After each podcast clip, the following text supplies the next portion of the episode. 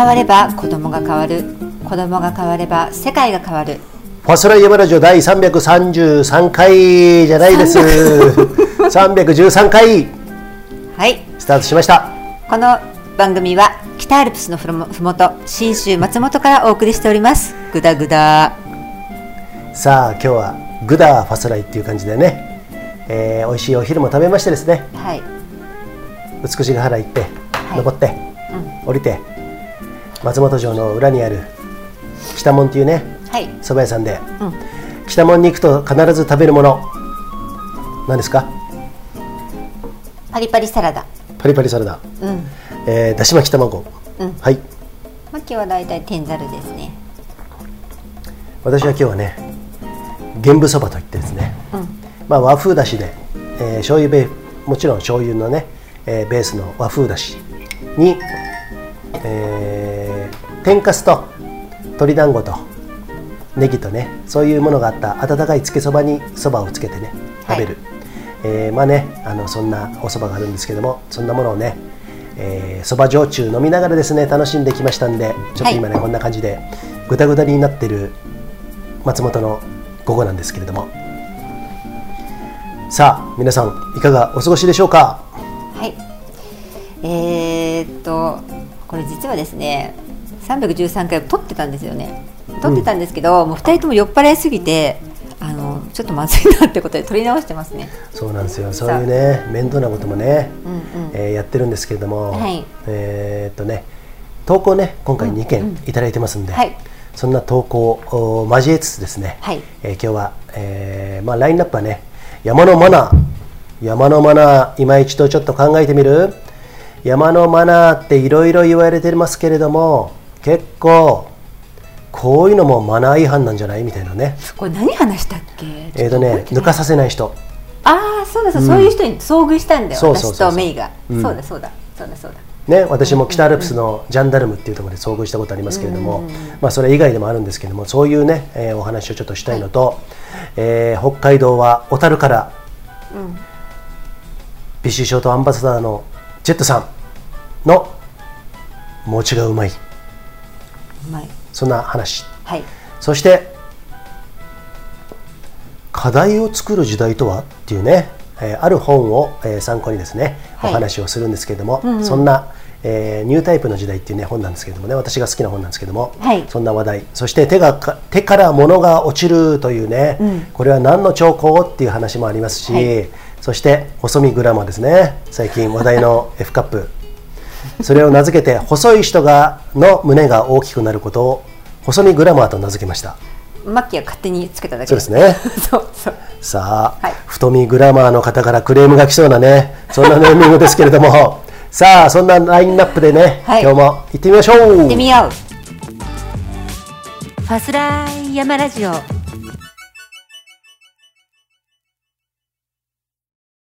さあこのファスライマラジオいくつかご協賛をいただいておりましてその一つが長野県長浜市にあるスキーヤーオンリーのスキーリゾートブランシュ高山スキーリゾートさん。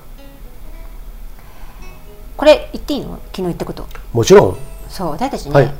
行きましたね昨日、はい。なんでですか？なんで行ったの？昨日。いやもう挨拶ですね。新年のですね。そう。遅くなりましたけどご新挨拶。新年の挨拶もあるし、えー今シーズンも、えー3年目のアンバサダーをね、はい。えーやるにあたって初めてはい。シーズンインしてからまだねスキーもやってませんでしたのでね、はい、そうなんです。細身グラマー問題とかいろいろありましてですね。そう私が包協手術したんでねもうダウンタイムが長くてねそれでね、うん。申し訳なかったんですけど。はい。はい。それでね昨日行ってきたと、まあ、ランビアのねランドビア長川のね私たちがやってるイベントのミーティングをお事務局の山口みのるさんとねはい。やってきたりとか。やってきたりとか、はい。でどうでした？スキーやってみて。なんか私昨日はね久々にねリフトをねガンガンガンガン回したんですよ。あのバックカントリースキーで自分の登って滑るんじゃなくて、スキー場内を、えーリフトね56回かな。うん5回ぐらい乗った。ね午後からね、やったんですけど、うん。感想は？なんかね、うん。もっとなんだか滑る怖さとかさ慣れな、慣れてないさよりもリフトの寒さが私はすごくもうダメなのねだからあの事前準備でグローブと太もものところに北海道も貼って中にダウンまで着込んでいったらもうかなり快適で、うん。全然寒くなくて、うん。それはその問題をクリアできて安心したんですよリフト乗って、うん。じゃあ次滑るぞってなった時になんか思ったよりあのこれい今日からとか最近から聞き出した方はちょっとうんなんぞやと思うかもしれないけど、私がずっと憑依をされてたピーちゃんっていう人がいるんですけどまあ憑依っていうのは皆さんねちょっと調べていただいてね、うんうんうん。はい、うんであの彼女がずっと私の運動パートを担当してたんで、彼女がいなくなってしまった後私できるのかなとできるんだろうが、BC ショートというかスキーとかそういったもの。を、でおっかなびっくり大丈夫かななんてやってたらあの意外と滑れてたんで、うんうん。ユージンさんが見るには私はもう全然なんかえーっていう感じだったんですけど、うん。体がもうなんていうのかな。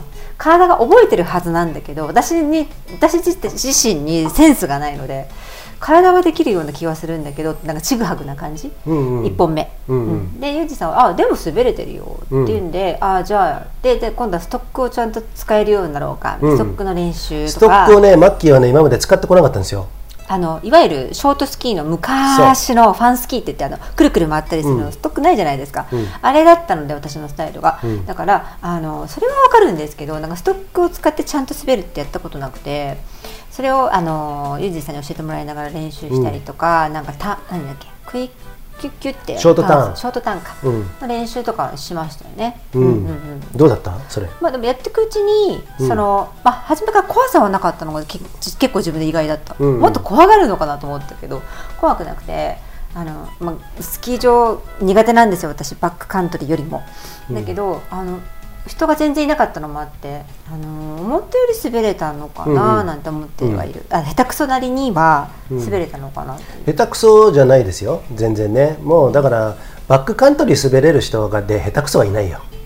まずね。そうなんだ。んうん。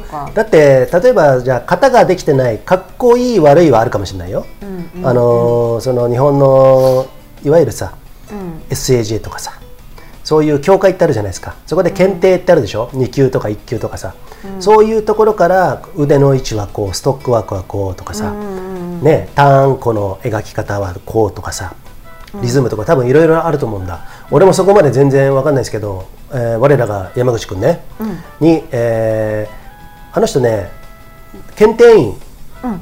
だ1級とかの上のその検定をする審査する側の多分、えー資格を持ってると思うんですけどその方に、えーっと彼に2年前かな。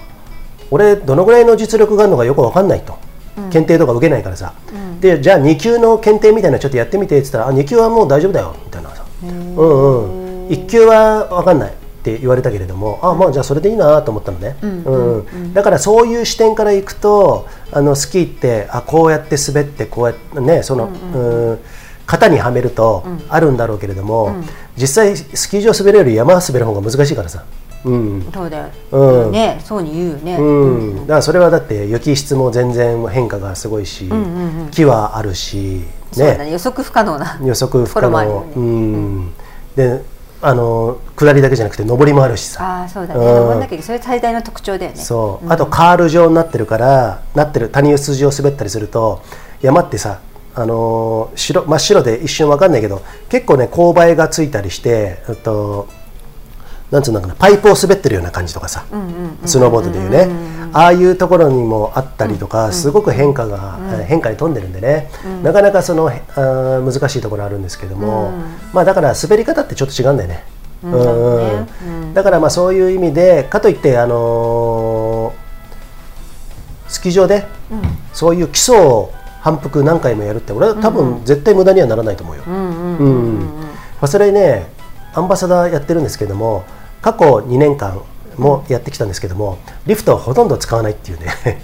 そういう性癖がありましたんで、登ったら登ったで上からバックカントリーに入っちゃうんですぐ、うん、でリフト1回しか使わないとか、うんうん。そういうこともあったんですけどそうだよね。そう。今回はあの私がやっぱりちょっとストックまだ胸の関係であのうん。力が入らないので、うん。ストック使ってぐいぐい登るっていうことできないんでそうそうそう。じゃあいい機会だから基礎の練習でゲレンデ回そうかっていうことで、しばらくちょっとそれ続くんですかねそうですね続くんですかねって、マッキー次第。で でもね、うん。いけるような気もする、うんうん。ただまあね無理はしない方がいいと思いますよ、うんうん。はい。そういうところはね、うんなのでただ俺ゲレンデ俺滑るの別にそんな嫌いじゃないの、あうん、なぜならあの基礎練が全部できるからあのバックカントリーで基礎練とかあんまできないんだよ、確かにね、うん、今の自分の現状を知るのはいいかもしれない、そうそうそう、で乗る位置だったりとかさ、そういうものって多分ねあのあのまめに毎回やってるとあのバックカントリーで生きてくるからさ、うん。うんで俺たち特殊なことやってるんだよショートスキーというね99センチの板に登れるビンディング、えーをつけて、シールをつけて登って滑る。でなおかつショートスキーっていうとそのマッキーが言ってたようにさみんなさ手ぶらでさ滑ってたじゃん。ゲレンデをさ、ね、滑ってる方今もいいますけれども、それをバックカントリーに用いるとやっぱりストックが必要だと。まあないと無理だよね、そういうふうに、えー提唱してますんで私どもね、はいはい。なので、まあ、ストック付きでショートスキーで滑るって、まあ、あんまりいないですよ、まずいないね、うんまあそうだね。見ないね、あのゲレンデではね、うん。去年さ一昨年かガッサン行った時もさガッサンのリフト乗った時も、バックカントリーとね隣接してるんですけどもいやショートスキーでこのスタイル、一回見たことあるけど珍しいですねって言われたじゃない？ああなんかおじさんに話しかけられたよね、そうそうそうそう、ね、まあ、そんなふうにねやってますんで BC ショート、フェイスブック、えーグループもね今ね、えー作りましたのでよかったらご興味ある方ね、里山ハイクから、えーまあ、ゲレンデからそしてバックカントリーそして北アルプス。うんといったね鉱山までねあの行ける、えー BC ショート、はい。よかったら皆さんやってみませんか？体験がね体験会？そう体験会をねやり2月の下旬、ね。3月の上旬ぐらいにやろうやるとそうですね。やることになりまして、はい。まあ、企画をねそうですね。どのようにしようかななんて。これはスキーセットにあの数に限りがありますのでそうなんです。そんな大人数じゃ無理なんで限定になっちゃね。うん、この「ファスライヤマラジオ」を聞いた方で「あ俺行きたい!」まあ日程も決まってないんでね、うん。うんなんともいいねまだあの告知のしようがないんですけれども、はい。そういう方いらっしゃいましたらですね、えーまずねファスライでも喋ると思いますんで、うん。えー体験したいなと、まあ、スキーはゲレンデを、えーと問題なく滑れる方は、えーまあ、資格条件かな。あそうです。参加資格ですね、うんうん。そうですね、うん。やっぱりあのあれで初級中級上級はそれは別に縛りはなくそうだね。初級中級上級っていうのがさまだちょっと分かんない。曖昧だからね。曖昧だからさ、うん。だから言ってみたら中級レベルであればいいのかなって、初級でまだ暴言やってる方はちょっと難しいかな、そうだね。んうん。うん。暴言でなんとか降りてこれるっていうぐらいだとちょっと難しいかなと思ってますね、その方はねまた別のねあのーなんだろうクラス？あそうです、ね、そういう女性が、えーいらっしゃいましてですね、えーランドビアナガーも手伝っていただいてるね、えーでそういう方が、えーハイクアップの、えーね、基礎を教えてもらえるくれるっていうことなんでね。そうなんです滑れなくてもスはい。キーが滑れない人でも体験会ができるクラスもゆるい斜面でね。そうです、はい。考えてますので。できますんんで、えーまあ、そんな風にね BC ショート今期、えーやってまいりますので、はい。よかったら皆さん。興味があったらねあの、はい。投稿ごと投稿でねあのメッセージくれたりすると嬉しいです。そうですね。はい。はい、ということで。ルンリンです。実は私もプリケツです。そう。はい、ここでご協賛、えーネパールのヒマラヤ山脈で育ったオーガニックでフェアトレードなアウトドアで楽しむコーヒーナマステヒマラヤコーヒーです。はいということなんですけれども、さあ山のマナー。マッキーなんか熟知たる思い熟知たるじゃないな。なんかちょっとイライラしたと。思い出した感じ、ん。昔のそのうって思う感じをそのうん大会中にうって思ったことがね、うんうん。この間あったんですよ、めうん。みーちゃんとね、うん。いつも里山を下っていくときに、うん、あのこれは多分どういう思いでその方があのずっと道を譲ってくださらなかったのかはわからないですよ。うん。聞いてないから、うん。でもあの明らかにうーんと遅いペースで。それはどういうシチュエーション？山の下山時？下山時。うん。も大丈夫。いろいろ登ったりなんだりして下山時にメイちゃん私はちょっとあの、まあ、手術後なんでそんな飛ばせないからメイの方が早いので私の娘ね、6歳。が先に行きなーなんつって、うん。でそしたらそ間もなくねどっからともなくそのおじさんがバーって細身のちょっとまあ走れる感じの人なのかな、うん。現れてたんであもしかしたら早かったら私が行ってねなんか悪いなと思ったからあお先にどうぞって言って。でメイおじさん私の順でバーってうん。下ってったんですよ。ただあのメイが飛ばしすぎたと思ったのか、うん。あの距離が離れて彼女だけずっと行っちゃったのした、うん。たらあママ置いてっちゃったと思って、うん。あの待っててくれたのね、うん。それでおじさんが先行くじゃん。うん。で私はもうそんなママなんか待たなくていいからって先に行きなさいって言って、うん。それでまたバーって下ってったらもうすぐそのおじさんにくっつついちゃったのね、うんてどうするのかなーって私後ろからずっと見てたらメイはあのなんていうの分かんないんだろうね。どういうふうにしていいか分かんないから、ずっと後ろでこう遊んでる感じでこうなんかうん。走ってんだか歩いてんだかみたいなそんな感じ、うん。うん。それであまりにもこれずっと私も追いついちゃったのそうそうそうそうこうしてるうちに。であのねあんまりにゆっくりだとこれちょっとねあのなんか嫌な言い方かもしれないけど私膝が痛くなっちゃうんですよ。うんうん自分のペースじゃなくて下ってると、ブレーキをぶっかけながらかけながらかけながらで私それが下手くそなのかな私それができないって分かんないんですけど膝が痛くなっちゃうんでちょっと嫌な感じするなと思ってそれであのすおじさんに抜かしてもらえるようにああの譲ってもらえるようにメイじゃなくて私がおじさんの後ろにすぐついたの。うんうんやっぱ大人がさすぐ後ろに迫ってくると結構圧があるじゃんうんうん。うん、それで「あっ」って言ってあの譲ってくれるかななんて期待したらもう全然全然全然。それはどのぐらいの時間？あもう全部だよあれ。だから2キロ。おー。2キロぐらい全部、ううん。ん、であのつづらなんでそのカーブのターンになるたんびに私の顔チラッチラって見る。うんうん。な分からないけど、うん、それでもうちょっとこれどっからから抜けないとなと思って階段のところでねうん。あの脇に道があるうん。うん、あの階段の脇にさみんなさ階段嫌だから通るじゃん、はいはいはい。うん、あそこおじさん行ったのよ。うん。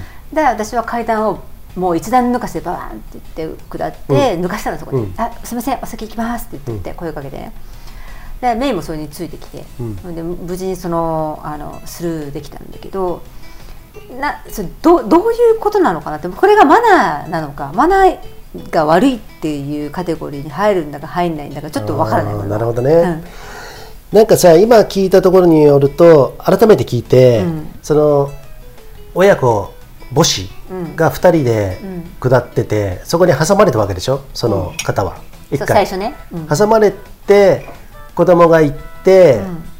だけど子供が待ってるから子供を抜いて先頭になったとその人がね、うんうん。仮に A さんとしようか、ん。A さんが先頭になったから、うん。それで先ずっと行ってたと、で後ろから今度マッキーが行ったと、うん言ったけど全然抜かす気配もないっていうところで、い一個だけ思いついたのは、このお嬢ちゃんが待ってたり、なんか待ってたり行ったり待ってたり行ったりで抜き返すのが結構面倒くさい時ってあるじゃん結構。あああるじゃん。わかるわかるわかる俺たちもさ何回もこう遭遇そうそうそうそうそうそう。そう、しちゃとかねさっき「あすいませんね」って言ったんだけど今度仲間待っててまたその人たちをさ抜いたらまたその人たちに待たなきゃいけないみたいなさ、あるね。そういうことがちょっと一理だけあるのかなって一瞬思ったんだけども、でもマッキーが後ろから行ってえっとうーん別に圧をかけてるわけじゃなくてさ、ねすいません。よかったらそのままだってバーッとも行くわけじゃん、うん。だからそういう時っていうのはやっぱりもう一回ぐらい譲んなきゃダメだよね。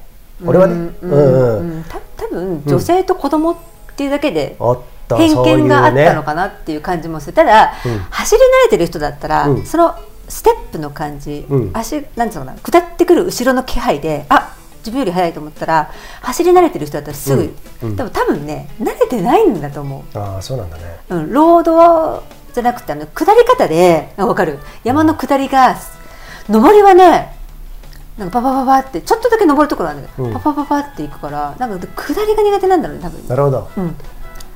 そう。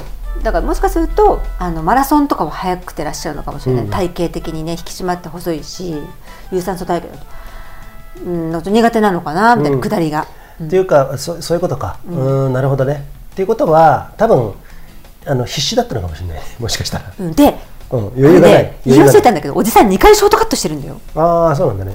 それで私たちが後ろから迫ってくるから、うん。違う方のショートカット行ったの。あ、うん。これもしかしたら私たちがつついてるような感じになって嫌な感じでうん。逃げ,、逃げるっていうかショートカットしてね、うん。あのーなんていうのかな、うん、なんか悪いことしたなと思ったわけ私は最初。そしたらあの最初ショートカットしてくれたらあのなんていうのかな。ショートカットしたとしても私たちの方が早いの。うん。わかる？私たちの方が距離が長いから私たちの方が早いのね、うん。だけどそのおじさんもう一回ショートカットしたの。2回したのね2箇所あるんだけど2回ショートカットしたからさまた私たちの前に来たわけ。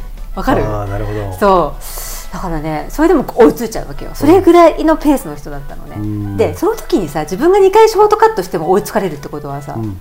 早いでしょ明らかに私たちの方。が、うんうんなんかそれもそうでもその後もずっとノロノロノロノロノロノロ下ってるからそのせその心理はよくわかんないね、うんあまあマイペースとしか言いようがないでもこっちの顔ずっと見るんだよチラチラ、うんうんなんだろうねと思ってまあね、あのー何女性差別なんつうの女性だから、まあ、レースでもいるんでしょ女には譲らないよっていう人明らかにあの大会でもねもうそんな、もうねはっきり言われたことはないけどあのずっと譲ってくれなくてシングルトラックの下りでね、それでやっと抜けたな抜けるなって広い十分な広いところで抜抜いたら「女かよ」っていうのは 何回かある。あうん。有名な選手だったらそんなことされないのかもしれないけど、うん。なんかあの「なんだよ」とかね。ーうん。そのあるよよく。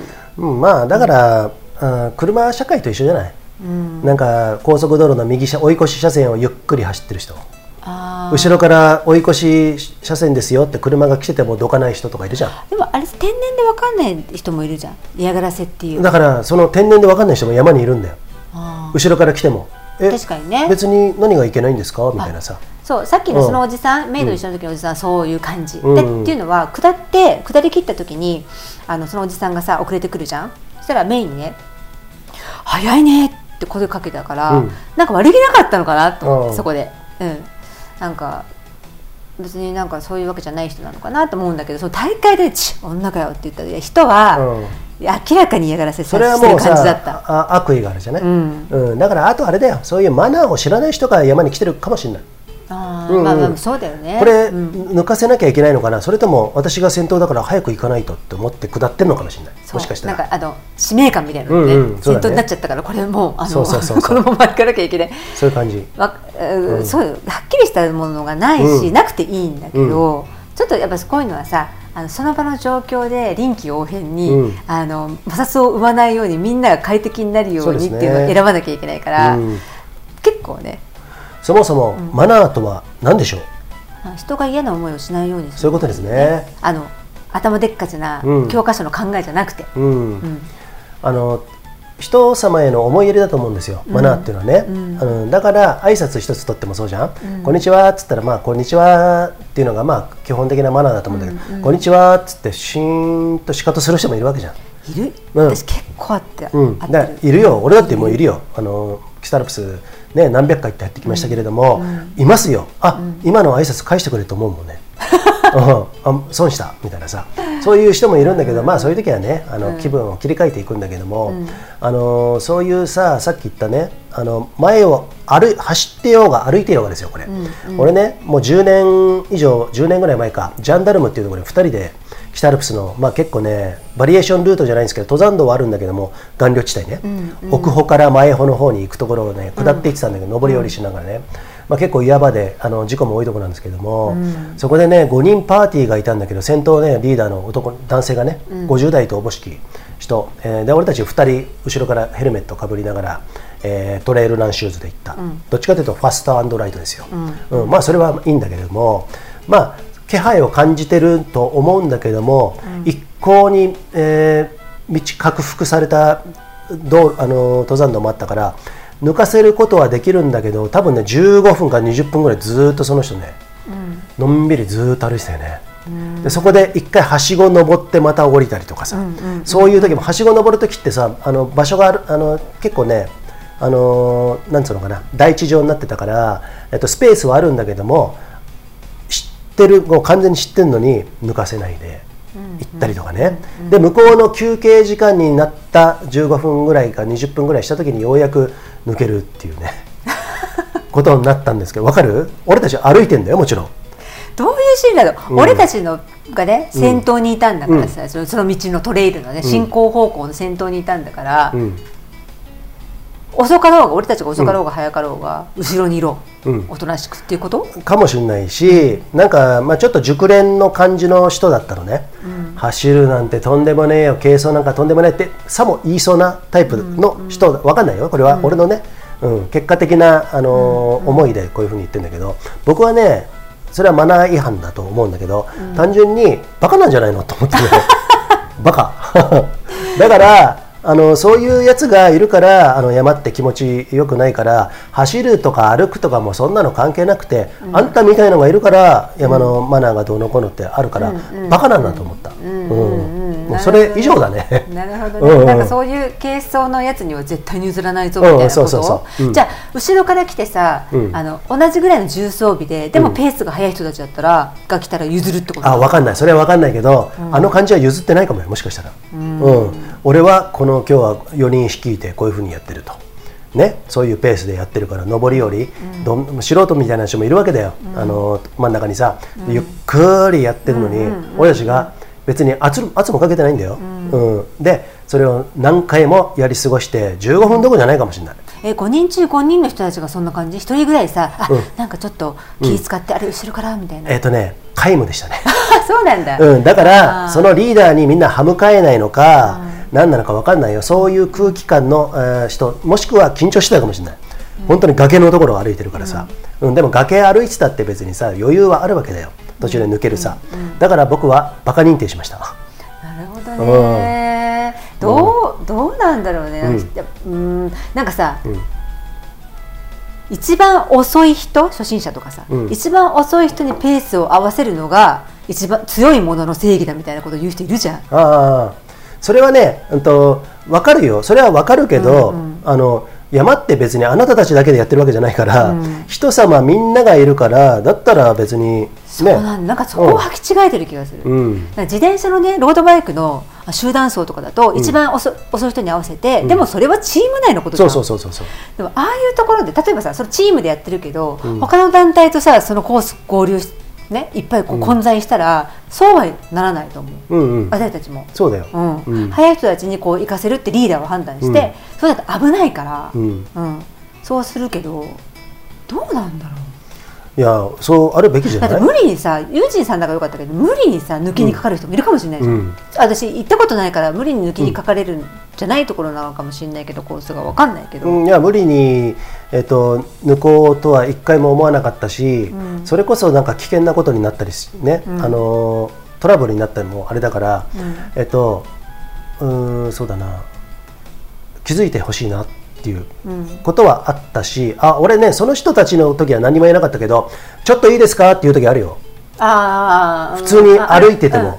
本当に抜か抜かせない人って走ってても歩いててもだよ、で本当に抜かせないでこの人分かってないのかなと思うから教えてあげるつもりで、ちょっといいですか？っていう時がある、うん過去何回かはあったかな。それでさちょっといいですか？って言っても無視されたり。ああそれはね今のところないね。なんだよって言われたりとか、うん私あるよもしうん。言っても、うんああるあるある。高尾山かなんかであった。だからその時はねさすがにねおかしいなと思ったから、うん。耳聞こえない人なのかなって、うん。あごめんなさいこういう言い方悪いね、うんうん。あの耳のご不自由な人なのかなってうん。思って、いるじゃん。わかんないじゃないそんなの、うん。見た目じゃだけどそういうわけではなかった、うん。本当に耳を塞いで走っていったから、うん。あ聞こえる人なんだなって思ったよね、うん。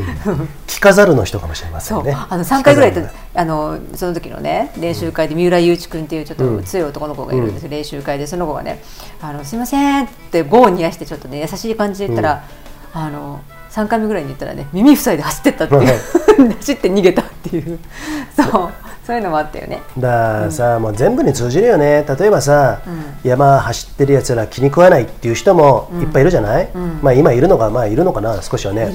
当時はいっぱいいたんだけど、それってもしかしたら山走ってるやつらも挨拶もせずに道も譲らずに暴走族みたいなことしやがってっていう経験から来るかもしれないけども、それで全部が山走るやつが悪いって思うのはその人の、えー強量なとこじゃない。うん。結局さ強量なところだからそれはあの人間普通の社会にも通適用されること、仕事とかでも、になるからそれは誤った考え方だと思うから、だからそのジッパ人からげにね走るやつ全部悪だから、お前らに道は譲らないよっていうのはその人が知らないっていうことだよ、本当だよ。だって赤い服着た人に殴られたから、全員赤い服着たやつはみんな敵だって言ってるのと同じでしょ、そういうことだよ、ね。うん。だからねあの山も、まあ、いつも言うけど縮図ですよ、そういう意味ではね、だからマナーっていうのは、まあ、そういうものだから、まあ、あの車走っててもそうだけどさ、うん。遅い人は右側ずっと走ってんなよと。当たり前のことじゃん、まあそれはそうだうんうん。よね、左へ走りなさいよ、うん、っていうね。右はずっと走っちゃいけないからね当たり前。よ、うん。ね。うん。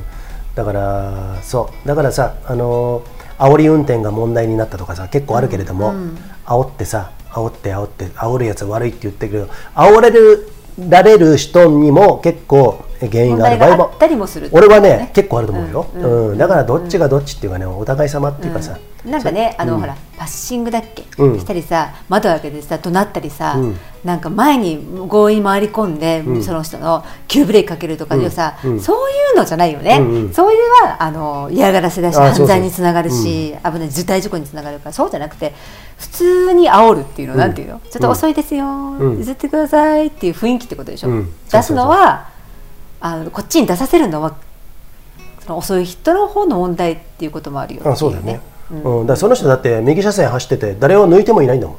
あそう普通の走行車線を走ればいいじゃんそしたったら。だったらさ。そうだよね。うんうん。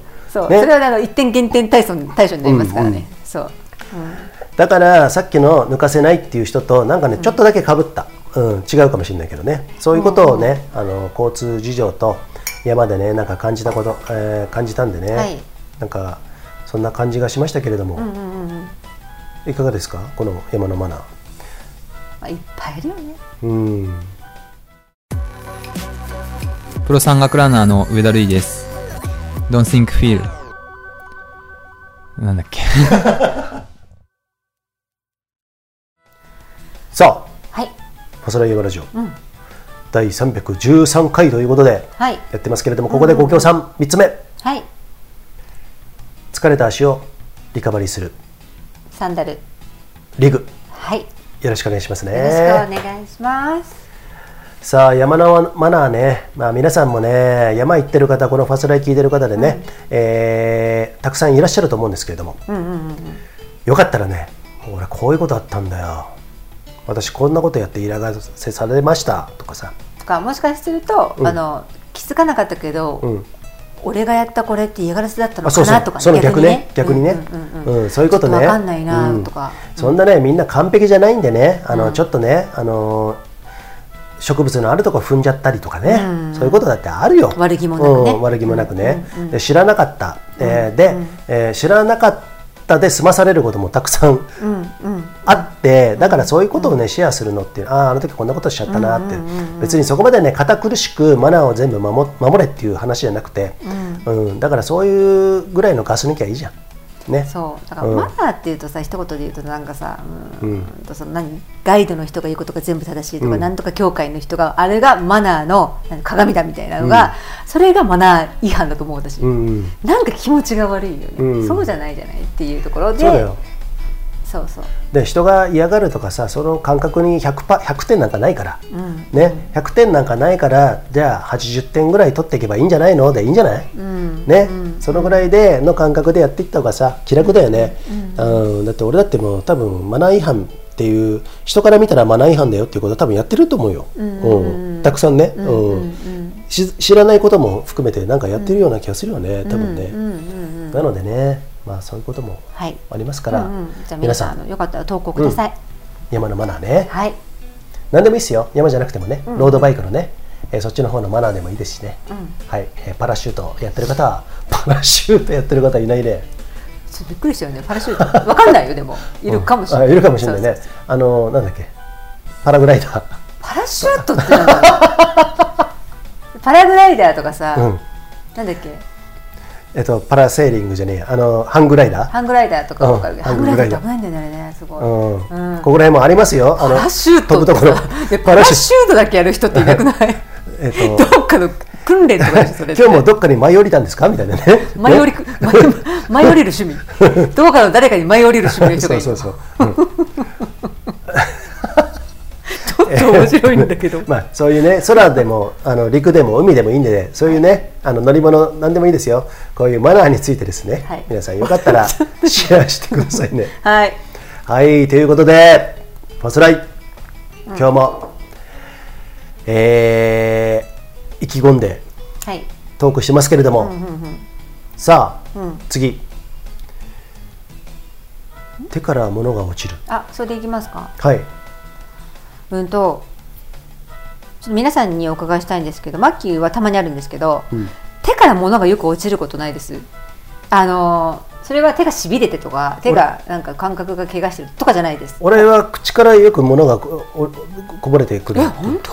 それもあの入れ歯のおじいさんみたいな感じで見たことないんだけどそもそもが。あ嘘です嘘です嘘です。ちょっと面倒くさいな、うんこっちが真剣に話して。はいはい。はい、あのペンでも何何でもいいですよ。なんか一回ポロッと落ちるとあなんかまあ別にそれは意識されないと思うんですけどそういうことが一日その日だよその日に何回もある。うん。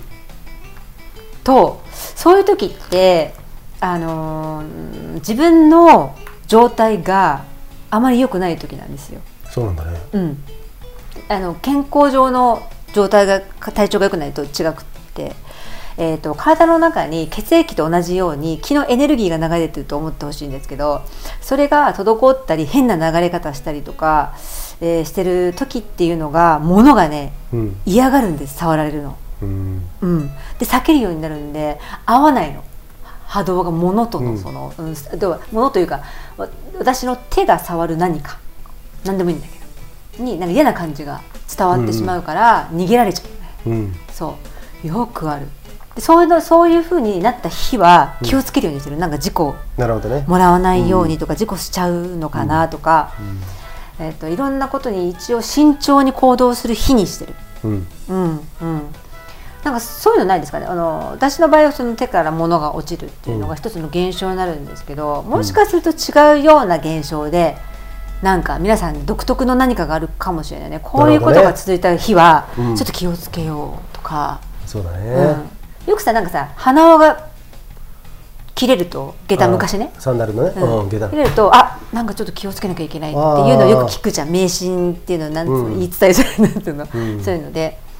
でもそれってなんかそのうーん1回じゃんプチッっていうのが、だけど何回もなそのお起きる。うんっていうのがねあるんだよね。なるほどね。月にね1回は必ずある。うん。うん。ああそうだね。俺知ってるだけでマッキー2回目ぐらいかな。そう月にね12回はあるの、うん。うん。昨日か一昨日？そうそうそうそう。あったねそんなのがね。うん。そういう時はねあのあ今日はこういう日だ。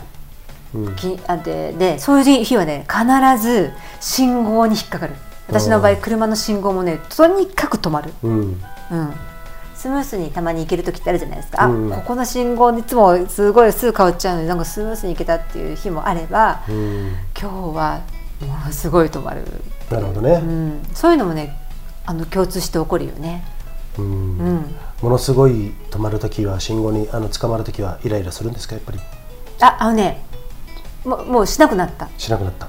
一時期はするししてたんだけど、うん。その物物に嫌がられる時っていうのはサインが出してくれてるから、うん。その時は自分で気をつけなきゃって思うじゃん、うん。うんそういう時だから気をつけなきゃと思ってるから、そういう現象が起きてもあの信号止まんなきゃいけない現象が起きてもイライラしない。うんそこでイライラしたらさ自分の負の,、負の方に落ちていくエネルギーの思うツボじゃん。どんどん悪い方に流れていっちゃうから、そうはならないよって言って冷静に、うん。あの前にその日をやり過ごすみたいなね。そういう感じですかね。そうなんですね、うん俺はねい今のところねそういうのあんまり感じたことないから自分の中でね、うんでも調子悪い時あるよ。あのー車運転しててね、うん。なんか今日はダメだなとかさ、うん。そういうのあるよね、うん。まあ俺効率車運転するとあの効率優先で行きますから。ものすごい効率優先で行きますからね。そうだよね、うんうん。異常なぐらいだよね。もう本当あのアクロバット走行ができるぐらいの。何それアクあロバットのわかんない。あのもう青が信号が青になってさもう信号の先頭から5台目の車だとするんだよ。俺が街がね、うんうんうんうん。5台目だとしたら青になった瞬間にもうブレーキ離すもんね。わかる？えそれは直進だろうが右折だろうがってこと？えっとまあね。直進直進。ね。うん、右折はまっすぐドンつきじゃん、うんうん。だけどえ五台目でもう話すの？離すよね。でその時に。違うんだよ。その時に離して前が行かなかったら少なくとも1台前が行かなかったらブレーキをもう一回踏むことになるけれどもそれがねパッと変わった瞬間に5台が一斉に走り出す時ってあるんだよ。あそれはね奇跡的な瞬間じゃん気持ちいいよねねそれがは。揃った時とかっていうのはねいやそれはいいね。それいいよ。だって、うん。あの別に効率優先とかさそんなに狭い日本そんなに急いでどこへ行くっていうこともあるんだけども、俺は仕事に行くっていうさそれってさみんなのさ気持ちいい瞬間って何ですかあっていうことのさ一つになるあそうだね。友人さんはそれすっげえすっごい。私右折ではある。うん。右折でみんながうん。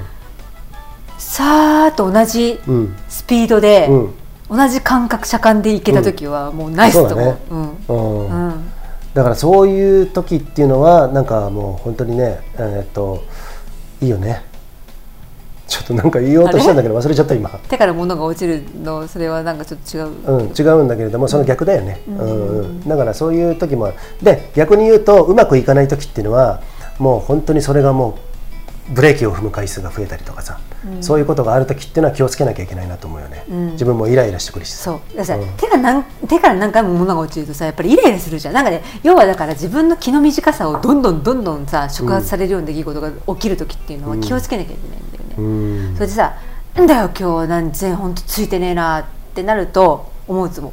うんそう。でそうなっちゃいけなくてでもなんかあるんだろうね手から物が落ちるってやっぱりさ、うん。昔さオーリング昔も今もかオーリングテストとかなかった？なんか知らない。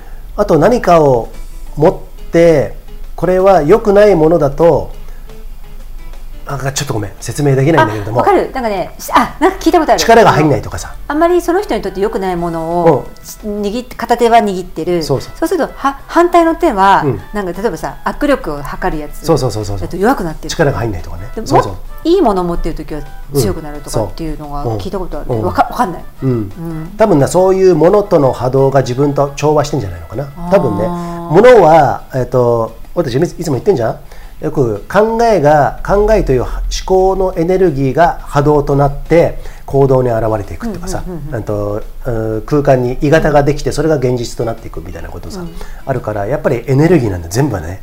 エネルギーだから物も何も全てエネルギーだから俺絶対それはあると思うよ。そうだよ。うん。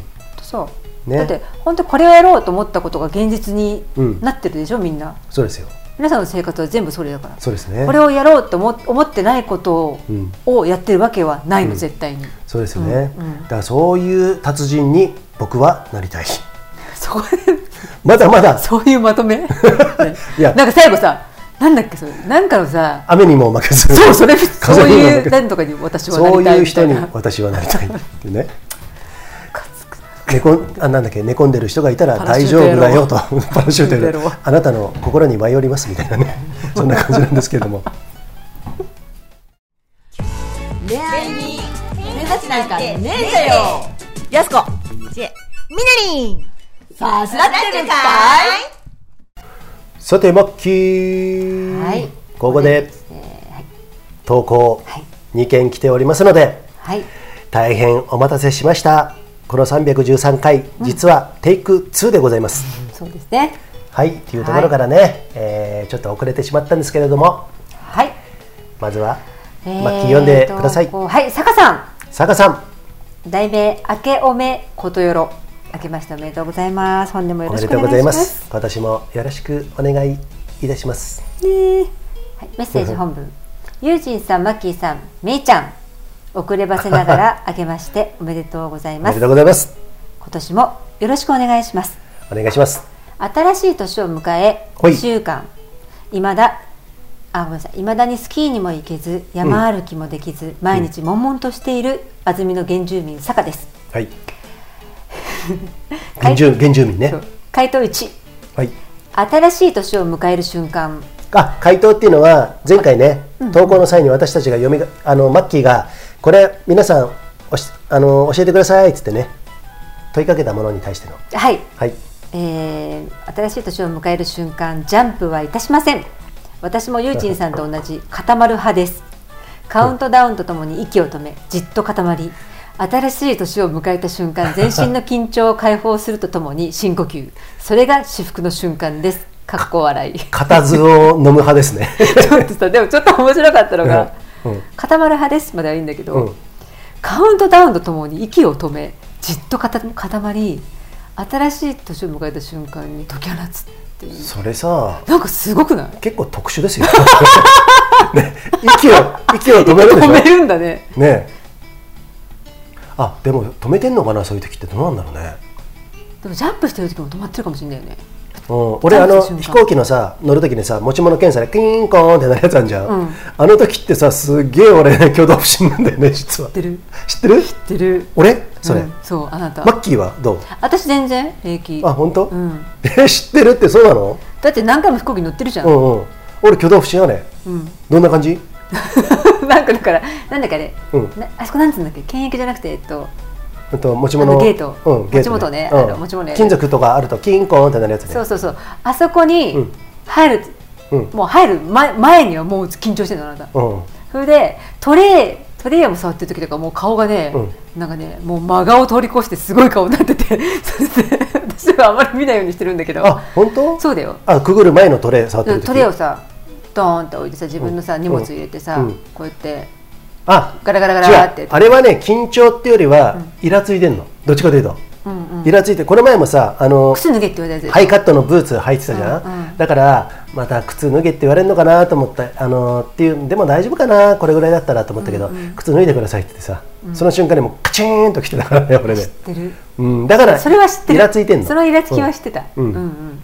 でもさ文句別に言わないじゃん。そんなのもうしょうがないからさ、あやっぱ脱ぐんだっつってさ、うんうん分かった分かった分かりましたよっつってさ、やったんだけどね。ゆうてさんねあのねイラつきマンだよね。うんうん。イラつきマン。あの くぐるときはなんかねどういう顔してくぐったらいいのか分かんないから。あれね一度ね私が先に行って正面から見たことがあるんだけど、うんうん。正面から見た時に、うん。すっごいなんかなんか知んないけどあの 必要以上に遠くを見てるよね。あそうなの？必要以上に遠くを見てたからさ あのなんかね歩くリズムもおかしいんだよエキストラみたいな感じになってるそう。のあの緊張するとさ右足と右手が前に出るみたいなさ。そうそうそうそう。ね、あのナンバーナンバー双方ナンバートーク。なんでそんなにさりげなさを装ってるのかわかわかんなくて。だからそれは俺がなんかあそこに違和感があるからだよそうか。すごくねあのね魔物が潜んでると思ってます あそこには。だから魔物にはやられないぞっていう気持ちであのそれで何息を止めてるってこと？そそうなのかもしれないね。ごめんなさいね、うん。そこからちょっとあのね。はい。はい。えー、でっていうのが坂さんの毎年の、ねはい。新年を迎える瞬間だということで,、はい。で回答に我が家では正月はお雑煮鏡開きにお汁粉です。はい。マッキーはねの鏡家はね鏡開きっていつ15日のかなのかな？違うかな？そうだよねよくさ正月って大体15日ぐらいまでって言わない？長いところで。長いところで。明けましておめでとうございますっていうのは15日までとかさ。ああそっかそっか。ただねあの西と東でまた違うとかさ日本でも日本でもね。ちょっと違うとか言うけど。へー。回答さん、はい。今年の抱負その1 BC ショートを体験してみる。へえあ坂さんぜひえっとねさっき言ったかな？ファスライで言ったよ言った。でもさらっとしか言ってない。ツアーをやる際は、えっ、とよかったらこのファスライ聞いてる方をおどうやってやったらいいんだろうね。ままずさ日程決まってないから募集しづらいよね。そうなんだよね。うん。大体2月の後半の土曜日くらいにやりたいなと。はい、ね。土曜日できるのあなた仕事でしょ？あ、失念してましたね。て日曜日だよあでもそれだったらちょっとあの仕事前倒しでやったりとか、日曜かな？日曜の方がいいんじゃない？みんな日曜日でいいですか？本当は土曜日のがいいよね。土曜日やって一泊して日曜日でそうだよね帰るって。こと、違う違う一泊っていうか次の日お休みの方がいいじゃん。ああなるほどねそそう日帰り日帰りだだろうが、うん。次の日えでもさ土曜日仕事の人もいるよ結構あ本当？うんじゃあ日曜日かな。それは安全な気はするよ。なんかストレスないんじゃない？そうか。早く仕事終わりなきゃああまあね。最近ねこの私もですね仕事がね本業っていうか全部やってることは全部本業だと思ってるんでいいんですけどもあのーかす自分が25年やってる仕事？なんで笑ってんのね？何がいけないの？なんかねねなんでね。トーク続けてください、あはい、どうか続けてください。どうぞ。あトークね、あのー忙しくなってきてですね、うん、もう嬉しい悲鳴と言いますかね、まあそれでね仕事バリバリやってるわけなんですけども、だからね、日曜日かな。やるとしたらね。日曜日ね、うん。なんか2月の一はい。番最終の日曜日か3月頭の日。曜日、そうだね、そのぐらい。そのぐらいに、えー BC ショート体験会ね、はい。やりますんで、その際はねまた告知しますんでね、はい。よかったら BC ショート、えー、Facebook グループ。うん、もしくは BC ショートのホームページもあるでしょ、ホームページもあるし、うん、とそういうところにはリンク貼ってますからこのファスライマラジオね、うん、どういったものなのかなって、うん。うんでもあの動画載ってるのはね結構そのバックカントリーのガシャガシャ激しい感じだからあそこには、うん。あのあ動画と同じようなことするわけではありません。ね。体験会なんでゲレンデを使って登る練習と、あのそのコースを使って普通のスキーで滑ってくる、もしくは裏に行くかもしれない。雪のつき具合によっては、ね。軽い軽いバックカントリーをちょっと体験するっていうことも。基本はアルペンブーツスキーブーツがあればできるようなスキーをご用意します、BC ショートね。そう。うんそんな感じでやんで。あのもし反対にテックビンディング式のブーツしか持ってないっていう方は、もしかしたら2機ぐらい用意できるかも、うんうんうん、だから総勢定員は10名ぐらいだね、うん。そうやって考えて、まあこれアウトラインですよざっくりとしてね、そんなことあるんで坂さんよかったらね参加してほしいですね、はい。ブランシュ高山スキー場ねこれやるやるのは会場はこれはい。決定しているのは、そうですね。ブランシュ高宮スキーリゾートです。はい。はい。今これごめんなさいちょっと投稿続きね、うん。今使っている BC スキーは軽量で柔らかくふかふかの雪ではとても威力を発揮するのですが、はい。その他の雪質では扱いが難しく不満もあります、うんえー BC に BC でバックカントリーね、うん。に出るのは春山が多くふかふか雪であることの方が少ない、そう考えると BC ショートは興味津々。ぜひ体験してみたいです。いいですね。ぴったりですね、で抱負のですね。その2、まだ行ったことのないお山やルートにできるだけ行く。うん。里山からアルプスのバリエーションルートまでどんなお山でもコースでも、はい。行ける機会ができたらとにかく出かける、うん。ファスライしたいです。ファーストライトはマッキーファストライト。そのまま軽く早くあの思考も行動もそう。えーそれで行きましょうと。うん。いうことでですね。あまり深く考えると、うん、自分の本当の直感でうん。感じた大切なものが見失われてしまうのでね、そうなんですよはい、ねそういうことで。はい。えーとですね、はい。うん。抱負その3もありますよ、はい。愛犬を連れてお泊まりをする今までは犬がいるからお泊まりのお出かけは厳しいと思っていましたが、最近愛犬連れ OK のホテルやキャンプ場が増えてきたのでホテル泊車中泊天泊どのスタイルでもいいので愛犬を連れて気楽にお泊まりに出かけたいと思います。うん。かっこ今年もランビアが開催されたらビール大好きな妻と愛犬と共に参加したいですいやぜひえーっとねランビアはもちろんのことその登山ね、新たな行ってないルートとかね。これいいね。うん。チャレンジってことでしょ？そうですね。で未知の体験をすると。そういうことです新しいね自分に出会うということですね。未知の体験をする沼にはまってしまうってことですね。悪く言うんじゃねえよってね。え沼って悪い意味なの？いやいやわかんない。よく沼にはまるっていうね。ああのまあネガティブ全然ネガティブじゃないですよ、あのいいですね。まあ新しいことね。そしてランビア私どもねランドビア長川っていうね、チーム対抗リレーとかリレー出ない方はキャンプしながら、のんびりビール飲んだり、あの飲食物、えー楽しんだりあとね音楽ライブ楽しんだりとかねアウトドア映画楽しんだりするっていうね夢のような2日間をですね、はい。えー演出じゃない、主催しているランドビア長川っていうのねやってますね、はい。今年もやりますよ、そうです今年も。8月の最終週かな。そうです最終の土日。土日。はい。よかったら 2days 聞いてる皆さんあなたなりの楽しみ方をできるように私たちもね尽力しますんでみんなで楽しめる、スタッフもみんな楽しみますから。ね。はい。そうです。はい。なのでみんなが参加者みんなが主役。そういうことです、はい。だ開けといてくださいね。よかったらね。お願いします、エントリー情報はですねこのマラジオでもちょくちょくあの目処が立ったらお伝えしていきますので。そうですね。はい。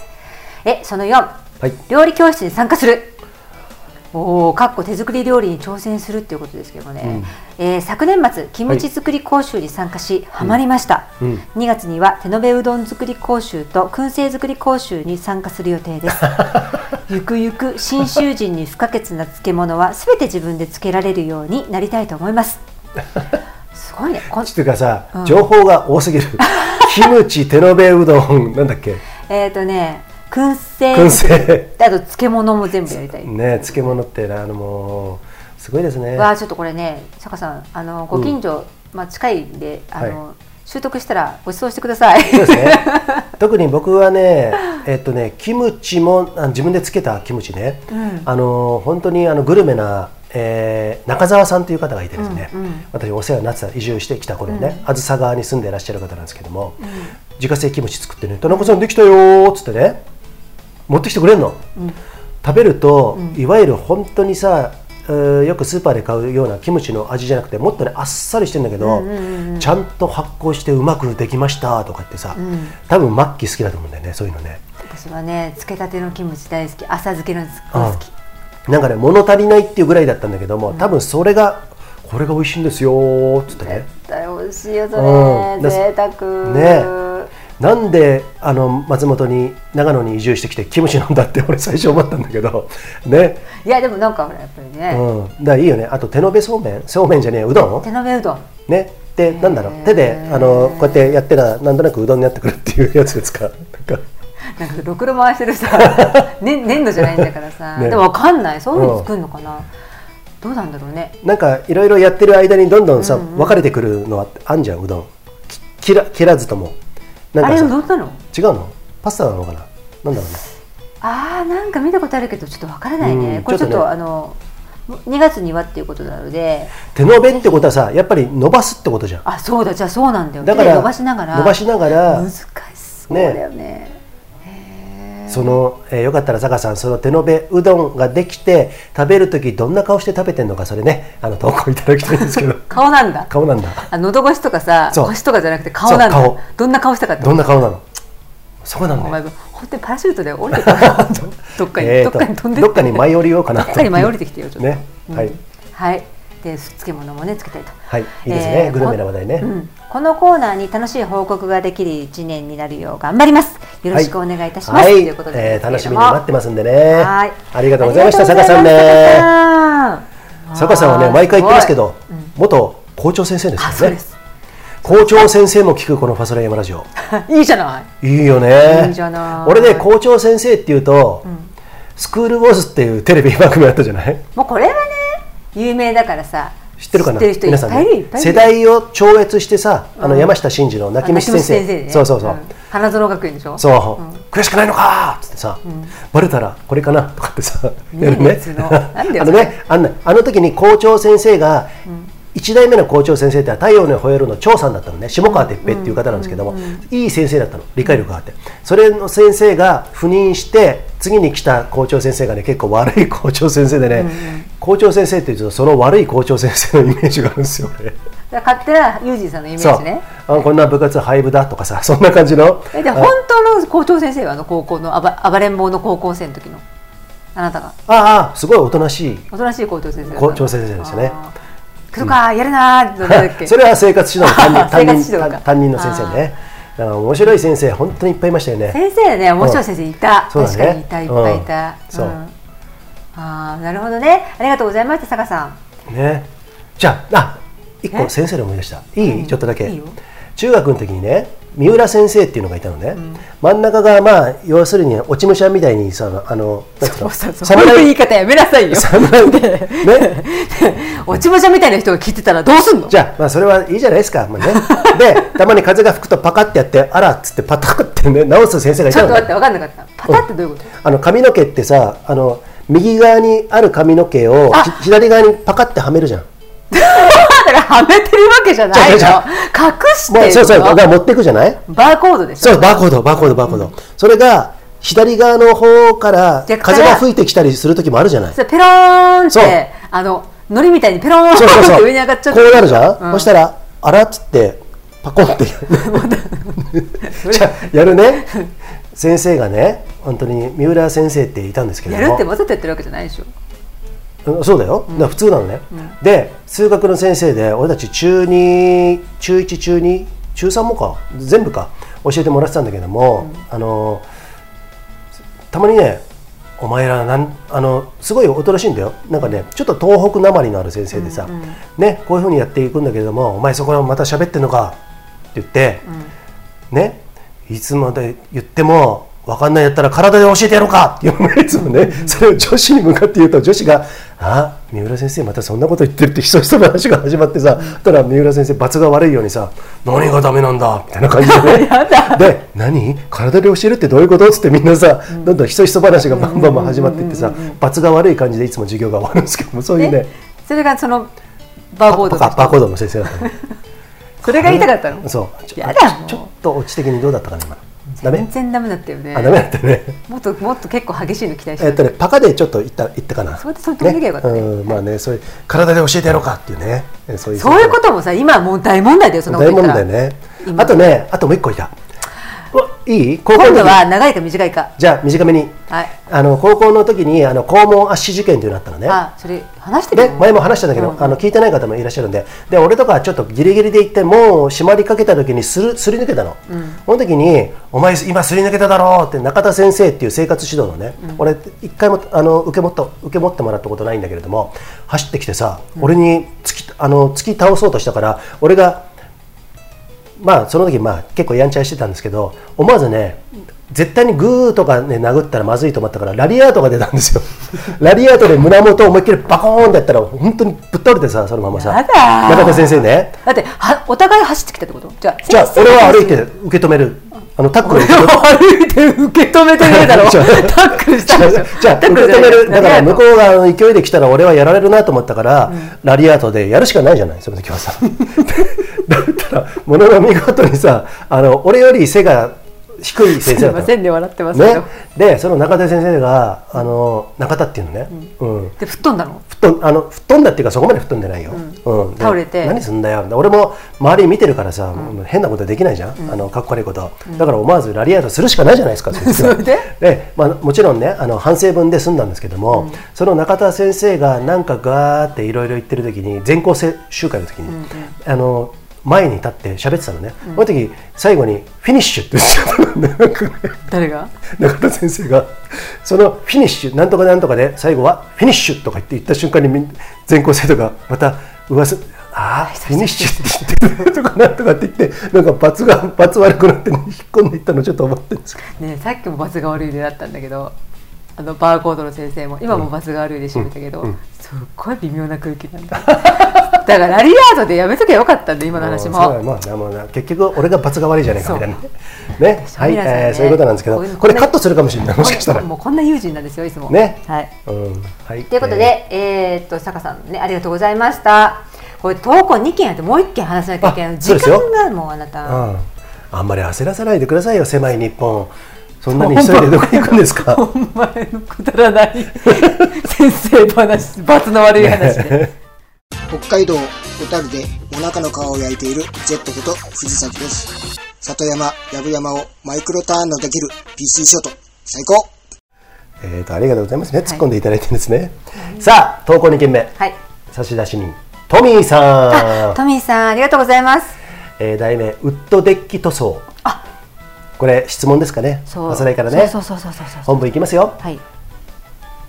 今日友人さんから質問がありました。ウッドデッキ塗装ですけど。はい。友人さんのやり方が丁寧でいいと思いますが私は表面をウエスで拭いて重ね塗りです。ほデッキの材料もソフトウッド。ハードウッドがあり長持ちするのはハードウッドです。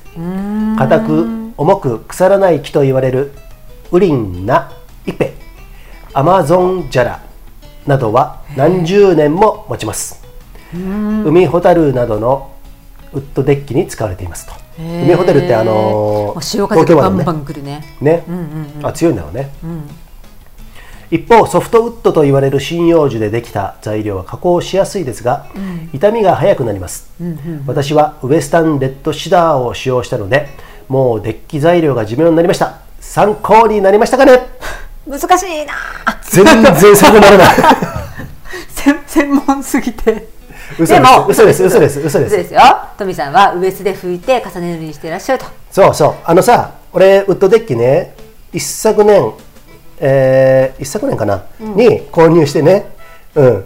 えそうだそうだ。2年前だよねもうね。2年前で。でそう。マッキーとその1年目の春に、えっとねウッドデッキをあログハウスをね購入してね、ウッドデッキを塗装をやったんだよね。そう。岸田でコール岸田でコールコートだっけコールみたいなペンキを買ってきて、まずねグラインダーでね今塗ってある塗装で全部あの削って。そうそうそうそう。で洗って、そっから3度塗りぐらいしたからすんげえ時間かかったじゃん。あれあれだって乾かなきゃいけなかったそうそうそうそうそう。の時間もあったんだよね。ね、うん。乾かしてる間はもうタバコ吸ったりねそんなことしながらやってたんですけどもマッキーの一番嫌いなタバコっていうね。この世で一番嫌いなんですうなんですね。私はい。だからそんなことをやる工程が俺あの染み込んでたから、大変だなと思ってトミーさん毎年塗ってるって言ってたじゃん、そしたら削ら削ってないんだね。まあまあねそれねね。あのウエストで拭いてうん。ってことね塗り直してて。何？ウエスタンレッドシダーだっけ？なんだっけ？ウエスタン？いやトミーさんのじゃじゃじゃトミーさんのデッキはうん。最後の方におっしゃってなかった？ウエスタンレッドシダーを使用した。ねだからそれがだからホワイトあのソフトウッドに入るんだよね。そうだね、うん。そういうこと全然知らないもんね。全然。だってさウリンナイペ。アマゾンジャラってさ。なんかちょっとあの呪文のような感じだよね。ね。ね。でもさ海ホタルのウッドデッキ確かにそうだよね。あれウッドデッキなんだ。そあのそうそうそうそう。たしうんあれは食堂母屋があってその周りがウッドデッキだそああなるほどね。うそりゃそうだよね。持つよ。うん。何十年も持つってすごいね。さあねあのありがとうご信ざいます。ありがとうございます。あの信州に、えー住んでなくとも、えーまあ日本全国でね、ウッドデッキ作ってる方もいらっしゃるしね、あのログハウスとかじゃなくてもね、参考になったんじゃないでしょうかね。ねこれのねうんうん。そうだよ。うん。あれ剥がないでいいんだったら俺もちょっと気が楽になった。そうだね。うんうんうんうん。あれ剥ぐのが一番大変だ。よ。あの大変だったね。あのグラインダー使ってもね、うんあのすげえ大変で、うんだからそこら辺が結構ね、ねあのログハウスのねユージンさんのログハウスのウッドデッキでうん、やたら広いんですよ。あのウッドデッキね、すごいよね。ボーリングができるぐらいだね。ボーリングできるよ。で L 字だよね。ちょうど L 字になってて。にカコンカコンってで階段もついてるから、そうそうそうそうそう。だから階段手すりもね。手すりもついてるしね。全部やるうんだよね。そう、だからログハウスあとねログハウス買う方はね考えた方がいいです。メンテナンスしなきゃいけないから。そう。豆な人がいいね。そう。豆な人が、うん。そういうの好きな人がいいかもしれないですね真反対のところにいる人が私の目の前にいるんですけど。でもちゃんとやったでしょ俺一応。ね。でもでも自分で言ってたよね、うん。俺仕事7割だからとか言って。で私はね、うん。私はほら手伝ってって言われた私はマッキーは結構 DIY とか好きだからそう。あのー集中して、うん。結構綺麗にやりたいタイプなの。そで時間もかかるけどでも綺麗にやりたいわけ、うん。でも人にねそうやってね頼んでおきながら「俺は仕事7割だから」とか言ってすっごい雑にずわーとかやってやってるわけ。でもマッキーは、ちょっとここはないだろうなユージンさんって思うところをあそこで修正して削ってもらったんだよ私。うあ本当？そうだよ。そうなんだね。そう。あそのぐらい何？雑だったってこと？手すりがねあなた手すりがすんごい雑だったの。あ。床は、うん。まあまあなんだけど、うん。これないだろうなっていうので全部手で、ね、手作業でね手のやすりでですね私やったんですよ、うん。そうでもねそれをねあのあマッキーああ俺あれだったらでもあのありがとねってねやってくれたあの俺の後やってくれてありがとねとか言って言うのかなと思ったらそこであ俺仕事7割だからつって。ちょっと待って。これすんげえ嫌なやつじゃないですかさっきは2回ともオチがないまま終わっちゃったしね。なんかもううだつの上がらないやユージンでね。つそれで感謝の心も。本性が暴かれる。感謝の心もね違うんだよ。あの手すりのところのこういう端境のとこでしょ、X 字。あそこねグラインダー入んないんだよ入んないからそういうやり残すところはもう手でやるしかないの、そういうとこあったかもしれない、うんだから別に手を抜いてるわけだじゃない。からあのいいんだよ、ザザザザザーってなってからって細かいところを私がそうだね。あのあ気づくところをやればいいっていうだけで役割分担ですよ、うん、ただ俺仕事早いでしょやっぱり早い早いは早い、ねうん。うん、早いは早いけど早い ね。早いは早いけど雑だなーって思った。だから昔ザッツって呼ばれてましたよね。それ違うでしょ。それは違うのかな。あれそれこれでいいからね。結構ねそういう感じなんですよ、もうそうなんですよ、はいまあね、でもねあの仕事っていうのは皆さん精度もありますけれども速さも必要。その両方をねバランスよくやってえーお仕事っていうのはなんかね進むのかなと思いますけど、まあねそうですね。はい、はいわすらいラジオ。秋田の梅田です。さあ。いいんじゃないですかこの辺で。どうです？えまだ1時間7分ですよ。でもめいちゃんをですね迎えに行かなきゃいけないあと15、20分ぐらいですね。ああいいですか？じゃあいいじゃないですかまだ。いいですか？ね。はい。まだいいじゃないですか、皆さんね。10分ぐらいかなって言うとさ50分分ぐらい話そうとするじゃんだって。そんなことはありませんやってると今聞いてる人はね、もうクスクス。いいです。クスって言って。る細切れに聞いてください。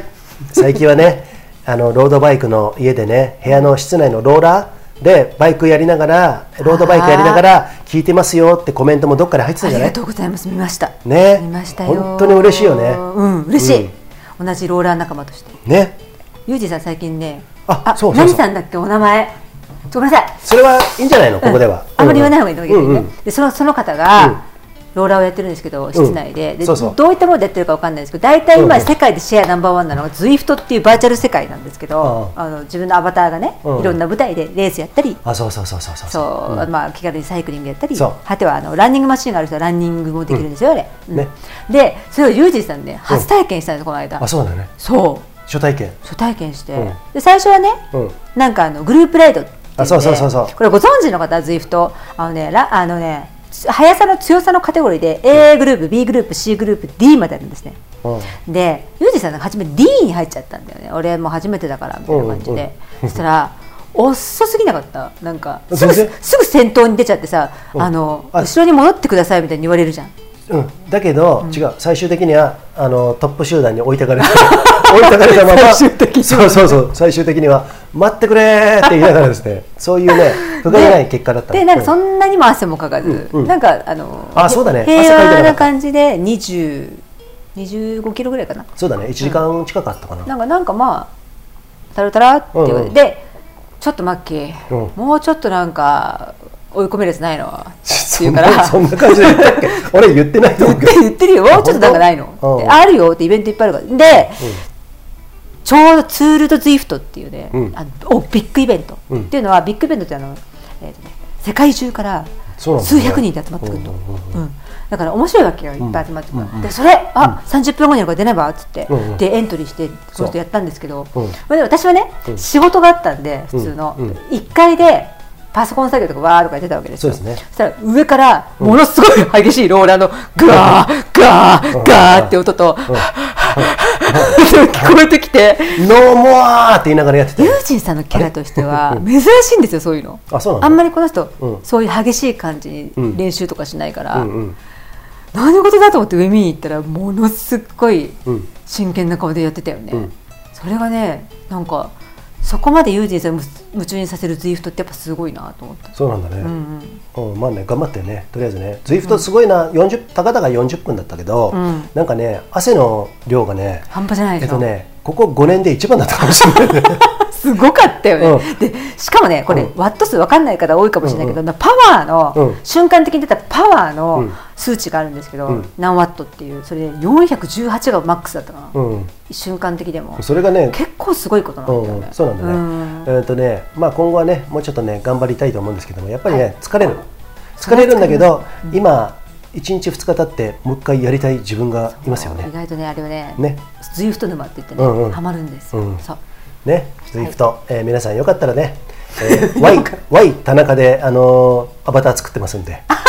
ね。そう Y 田中の。Y 田中。日の丸のね。で挙動不審なやつがいてパラシュート乗ってたら。ちょっと待って。アバターまで挙動不審だったら ちょっと待って。挙動不審はさ俺なんかあれしないでよ。なんかデフォルトみたいな俺みたい俺の個性としてさ、わかりました。わ、ねかりましうん。た、俺はそもそも猫なんだからもうしょうがないよね、そうですね。そうん。はい。ねはい。今日も美しが原でね日向ぼっこしてましたけどね。山頂でね。山頂で。でうん。マッキーは寒くて冷たいんですけど、うん。そうそうそう。そう。ああなんかいいよねっていうさ、ね、感じでね。今日はねちょっと日向ぼっこしてたんですけれども、はい。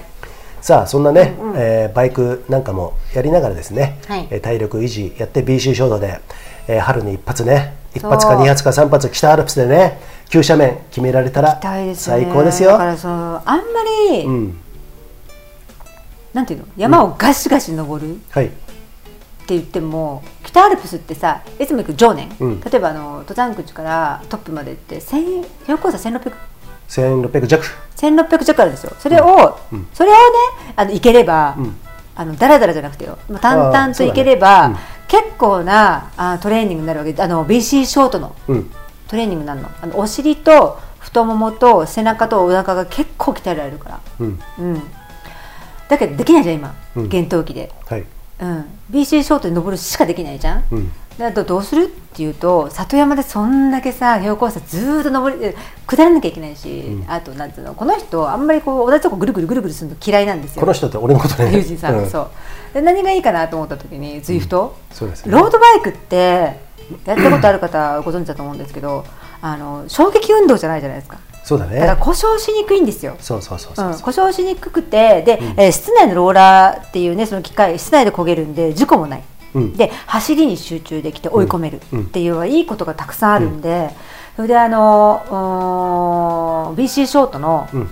えー、と登る？山 BC ショートだけじゃなくても山を登る筋肉と、うん。ほぼほぼ同じところが鍛えられるんですよ。だって山登ってたってひらめ筋はさ鍛えられないじゃん、うん。でもロードバイクはねそういうとこできるし。ひらめひらめ筋ってどこあのロードバイクでひらめ筋が鍛えられちゃったら下手くそな証拠なんだけど大体大腿筋とお尻。あ俺膝下はね力入れない。俺昔さなんかねあのクラブがあってさ、山のクラブかなんかのクラブかわかんないけど、ロードバイク乗ってたさ、えっと、80近いね、あの男性の先輩にね、ロードバイク乗りながらひらめ筋が鍛えられるぜって言ったんだけど それもう何？はったりはったりっていうかもうそれあそれは悪い見本かな。そうなんだ。そっから俺だからひらめ筋覚えたのねそれでね。そうなんだ。友人さん家常年っつって家から常年だけ行ったりしてんだとか俺もうめちゃくちゃ頑張ってた時だからロードバイク乗りなって言われてさ、なんだ？嘘だったのかな親父。ね。いや嘘ではない。その人ののその人のあそうなんだ本本当だからね。ね。いいんだけど、うん。だからあとはそのまあ実装では鍛えられうーん実装では危ないこともないじゃん。はい。家の中だったら、うん。そうだよ。ロードバイクね。なかなかね日本はあロードバイクに優優しいね感じじゃないからね。難しいよね。ところが多い。路路面のギャップ拾ったりね。あのあ結構と危ない車がね。うん優しくない、うん。ロードバイクの人たちに。俺も美しい登ってる時にバイクに煽られたりね。そうそうそうねそうそうそうそうそういろいろしましたけれども、うんたまにいるよあの私一人でやってる時はね頑張ってとかねあ言ってくださる方もいるのああいるねたまにいるね、いるんだけど、やっぱり怖い、うんわざとさ、んバスとかではさ、幅寄せしてきたりとかさ、そうだねわざとやる人いるからね、うんうんね、車から見てもさあのあの幅だからさロードバイク邪魔くせえなと思ったりとかさ、んあの両方ともなんか、なかなか日本って難しいなと思うけど、そこ行くとでもさここら辺の松本の近くってさ山、山域、平日行けばロードバイク天国。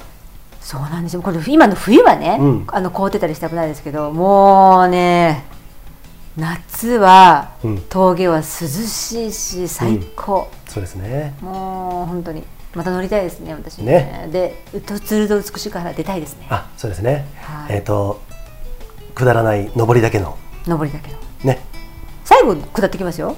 レース終わっ帰る時ね。帰る時ねそうそうそう。はい、えーそんなことがね、はい。あるんで、えーまあ、そうやってねクロストレーニングといいますかね、えっといろんな楽しみ方がね、そう。んうん、とにかくねこっちの信州はですね里山といえどもやっぱり雪が降ったり雪が溶けて氷になったりするから、普通通りに山登れるっていうのはないじゃん。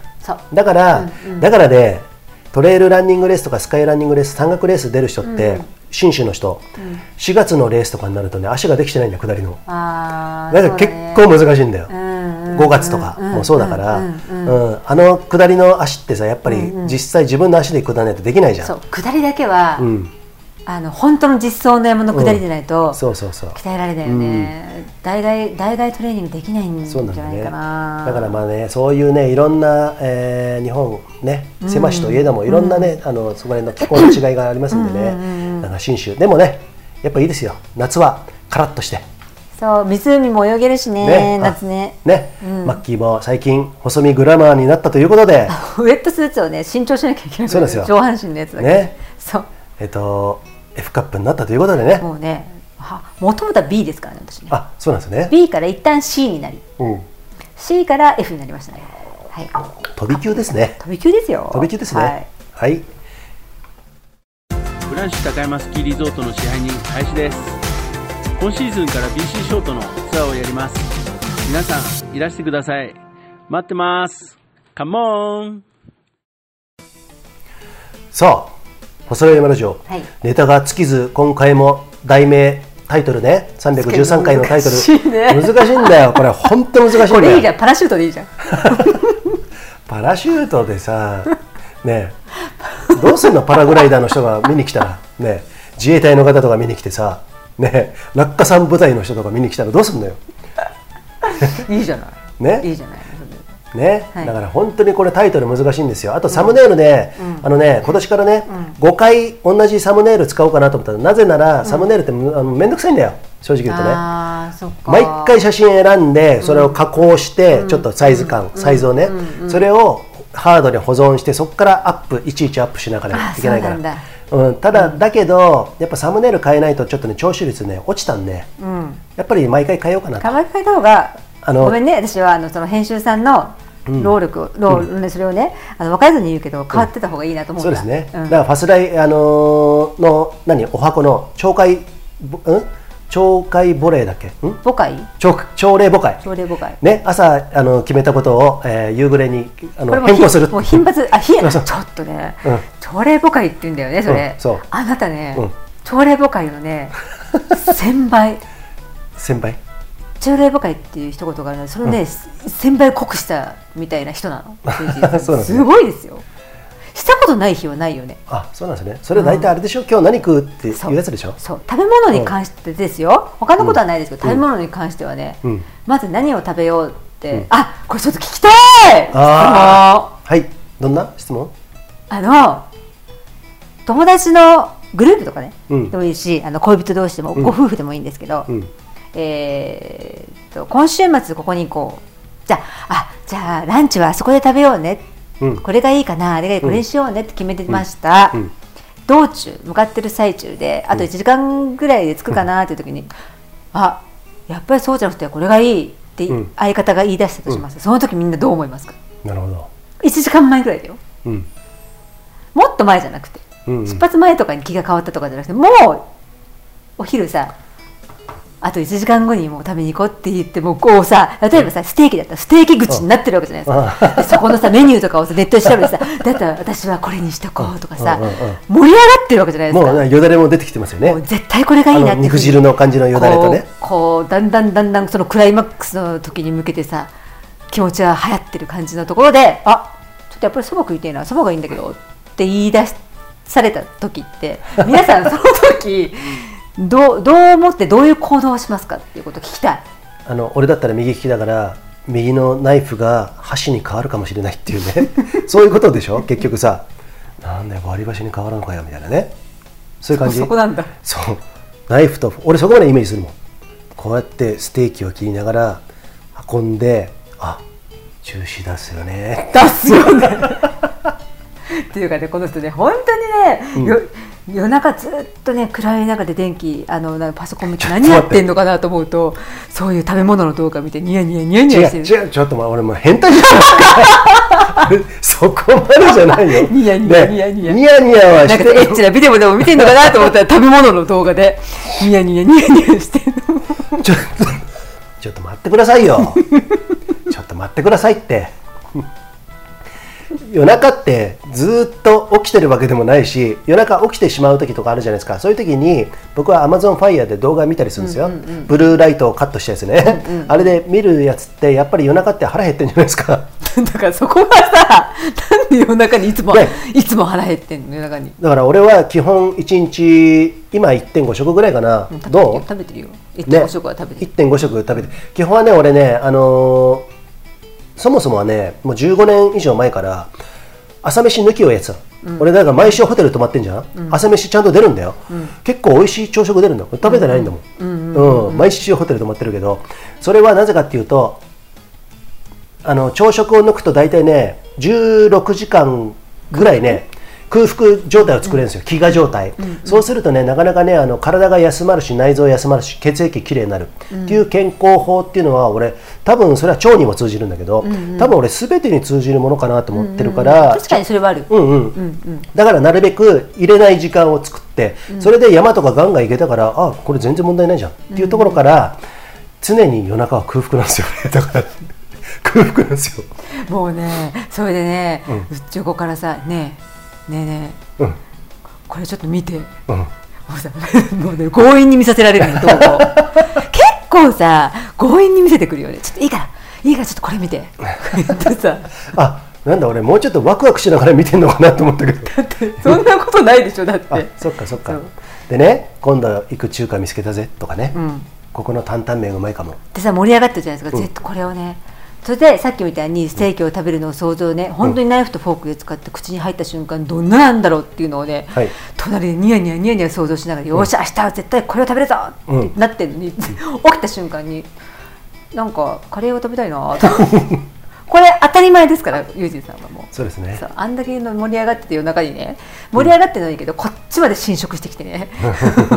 こっちまでステーキ口にされたのにお前カレーに行ってんのかよみたいなそうそう起きたらカレーに行ってるっていう。ねそういうね。なあの美味しいは嬉しい。何綺麗にまとめようとしてんの。美味しいって皆さんいいじゃないですか。まあね。ね俺ねあとね3食とかも食わないじゃん、ね、もう本当にだ総カロリーでそうこそんなことないと思うよ、こうやってね焼酎とあ焼酎はまあカロリーまあすあえね少ないけどビール飲んだりはするけれども食べ物で俺そんなにあの贅沢してる感じがないからやっぱりね一食にかけるね情熱がね誰よりもすごいんだと思います。うん、それはね今日それを食べない食べて満足しないと終えられない、でもさ ななんつうのなんつうのかな、うん、ととてもうん、分かりやすいっていうかさ、とてもシンプルなことで当たり前のことだと思う、あ人間の原点の欲？欲、うんうん。食欲と性欲と睡眠欲だっけ、うん。そういう忠実に生きてる感じするよね。えっ、とマズローの五大欲求なんだっけ？何大欲求？忘れたけど、はい。はい、うんだってさもうあなた見てるとさ、の野良猫のようにさ、うん。もう好きな食べ物を食べたい時に時間関係なく食べたい時に食べて、好きなだけお酒飲んで、うん。寝た眠たくなったらソファーでガーって寝て起きたくなったら起きて で自分の快適なとこを見つけて動画を見ながら。猫ですね完そ全にね。うそう。すごいねエンジョイしてんだよね自分の時間を。それはそうですよ。だからユージンさんね自分の時間と自分を、うん田中ユージユージンさん。を、とてもエンジョイしてると思う私は見てて。えーっとまあそれはそうなっちゃうのかな。でだからそれが、特殊なんじゃないですよ皆さん、うんうん。そうあるべきなのみんなも。あよかった。俺これでどこで落とされる 落とされるのか違う。あが上げられるのかってさっきから怖かったんだよねちょっとね。あそうなの？そうそうそう。だから恐怖心のになって野良猫のあたりから。そうそうそうそう違うの、うん。だから何が言いたいかっていうと、はい。人間ってさそういうふうに生きてきてそれがね当たり前なんだからあ楽しく気持ちいい自分がだよ。おっとことトークディープリーな感じにいきますか？あ ダメだったみたいな今のね。あいいよ。だから本来の人間っていうのはいつも話してるじゃん人間って私たちいうのはねうんうん、うんうん。そうね。うん。そういうことなんじゃないのかな。ただそれができてないっていうね。できなくさせられたじゃん。それはいろんな不安要素を植え付けられたりとかね。核あるべし。1日3食っていうのも皆さんそうなんですよ。子供は3食でも5食でもいいかもしれない。成長伸び盛りの時は、食ねべたい時に食べさせればいいね。ただある程度大人になってきて食べ食べた方がいい人もいる。だからそれは個性あの個体差？個体差でさね。うん、マッキーなんか1日5食ぐらい食べてもいいと思うのね俺ね。細かく挟んでも。細かく細かく食べてるよね。そうそうそう、ん。だから俺みたいなやつは多分本当に1日1食から2食でも十分なんだよ、うんうんだそういうふうにやった方が健康的なの。だから核あるべしっていうさ一つのさモデルっていうものに、えー当てはめたじゃん、1日の3食。基本あの理想な食事は朝こういう何品目をあげて、昼は何品目、夜は何品目でこのぐらいでやりましょうっていうので、1日3食1日3食でお願いしますみたいなね、そんなね。選挙カーみたいになったよね。一 日選挙カー。三曲。ね。一日三食お願いします。ウグイス坊やみたいになってましたけれども。なんだからだから そういうことで植え付けられたんだけど実は3食なんて食わなくていいんですよ。全然いいの。そうだよ。うん、全然いいの。あのー逆に。そうだよね、だから昼になるとさ飯を打ったあの打ったようにさ飯をしたように、あの昼飯を食べに行かなきゃいけないっていうさ、まあ、その仕事のスタイルもありますよ、だからそういうのがあってなんで食べてるんですか？っていや昼だから。なんで昼だから食べるんですか？いやなんかみんな食べてるからとかさ、まあ、腹も減ってきたしとかさ。今休憩時間はそこに決められちゃってるから今食べないと食べれないっていうのもあるよね、でそういうシステムじゃない人も昼食べなきゃなってなったりもするじゃんのその習慣ででしょ？そうそうそうそう、それって実は疑った方がいいですよっていう。学校給食から来てるよだからね、うんまあね。あれはでもまあ致し方ないのかなただね給食俺好きだったんだよね。まあ関係ないけど。関係ないけどね、まあそれはいいんだけどだからそういうところからあのー変ななんだ模範となるようなものが実はそれが全てじゃないですよっていうことはファスライではね、あのしつこく言ってきますよ。いやこれさ本当にさ、いろいろもうファスライだから言っちゃうけど、うん。別にねあの批判覚悟で、うん、なんで何？あれ食物なんつうのあれ？食物連鎖？違う違う違う違うあのさ家庭科の時間にさ、うん。栄養士さんとかが勉強するさああうんうん。あの主菜が一番多くて、うん。副菜がこういうもので、あとか言ってバランスよく食べましょうって言ったじゃん、うんね。あれ嘘ですからね。栄養士さんの考えた。あれ、うんもう言っていい嘘ですよ、はい。あれは、うん。で栄養素をだからさ、うん。考えてかといってねなんつうのあの白砂糖ばっかり食べる菓子パンばっかりじゃあ食べてね好き好きなものを食べなさいっていうのは菓子パンばっかり食ってりゃいいのかみたいなことを言う人も極端なさ二極の考えの人が言ってくると思うんだけど、そういうことじゃなくて、ああいうふうにこれが正しいですよ、このバランスがいいですよっていう決めつけられてることが嘘ですよってこと。あ、で牛乳は体にいいですよっても嘘ですよってこと。うん、それはちょっと言いたいなってそうだね、うんうん。やっぱりうーん、まあ、そこら辺の闇は深いよね。これねあの本当に暴露結構暴露さ、うん。言ってくれる人も、うん。あの食食品の闇はうん。言えないっていうね、言えない、うん。あのね何回もファスライで言ったけどここで今日言わして、例えばさうーんと俺がこっち引っ越してきた時に農業あのあの畑をやりだしたのね、その時に勉強会勉強してたの。自分でも本読みながらとかさ、ノーノートを作ってね、スケジュール管理。ここで間引くぞとかさいろんな数種類やってたんだけども、その時にさ福岡の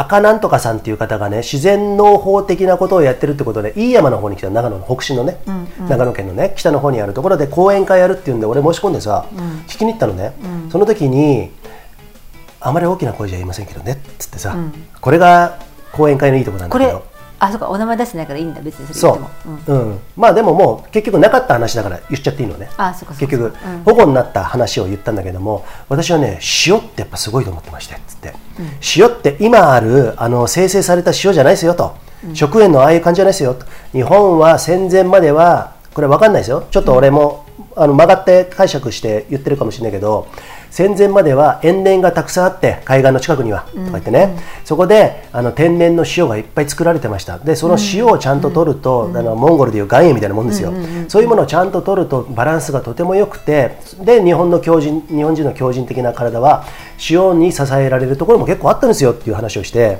でその人が化学式を用いてさ、そのさ、あんじゃんカルシウムだったら CA とか、そういうものをいろいろやった時に塩っていうのはものすごく優れてますと。なるほどね。ミネラル豊富だしだから塩食べ過ぎるとあの何血圧が上がったりどうのこうのって言ってるするの。塩は悪ってされたよね。悪悪じゃん、塩分肩とか言うじゃん。げだから減塩とか言うじゃん。そういうんじゃない。いい塩はちゃんと積極的に取るべきなのっていう、それを学者さんとコラボとで一緒に共著としてものすごい文献のある分厚い、えー一つの,、あーなんだろうあの論文みたいなのを作ったんだって、そしたらね何も知らないで作ったんだって、いいものはいいと思って広めようと思って世界世間にね、えー広めようと思ったらとあるとこから圧力がかかってきたんだってね。ああそう。ものすごい。もう言ってみればもう遠回りな言い方かもしれないけどそれをあなたがやるんであればあなたはひどい目に遭いますよ。あなたのご家族何人ですか？とかそういう感じだよ。わかる？えでその論文はー、まあ闇に葬られてしまったってこと世間に日の目をね見ることはなかったっていうぐらいの話を聞いた時にあやっぱり俺さ俺もそうやって興味持って見てきた時に塩ってやっぱすごいなとかさ、あといいオイルはいいなとかさ、超大事だなとかって言ってることって本当に表面的なところからあんまり入ってこなかったなと思ってさ、そういうところに真実ってあるんだなってやっぱり思ったから、だからそこからだからマッキーなんかさ沖縄の塩とかさそういうのを積極的に、塩はもう本当に、ね？うん。だからね、それもかといって塩取ればいいってもんじゃなくてそれが体に合う合わないもあるわけでさ、結局。だから盲信するなよと自分で考えながら自分で健康は作っていくもんだから。かといってあのせ世間一般的に言う塩悪っていうのはあその時に改めて気づいたね、なるほどなと、だから GHQ アメリカのね GHQ は日本を占領した時に、えーそこから塩田がなくなってうん。生成された塩があって、うん。でアメリカから輸入の小麦が大量に入ってきて、モンモンサントとかそういうもの、うんうんうん。で水道水には塩素を入れて。農薬と塩素ね。うん。まあ、そういうものを入れてっていう風になって、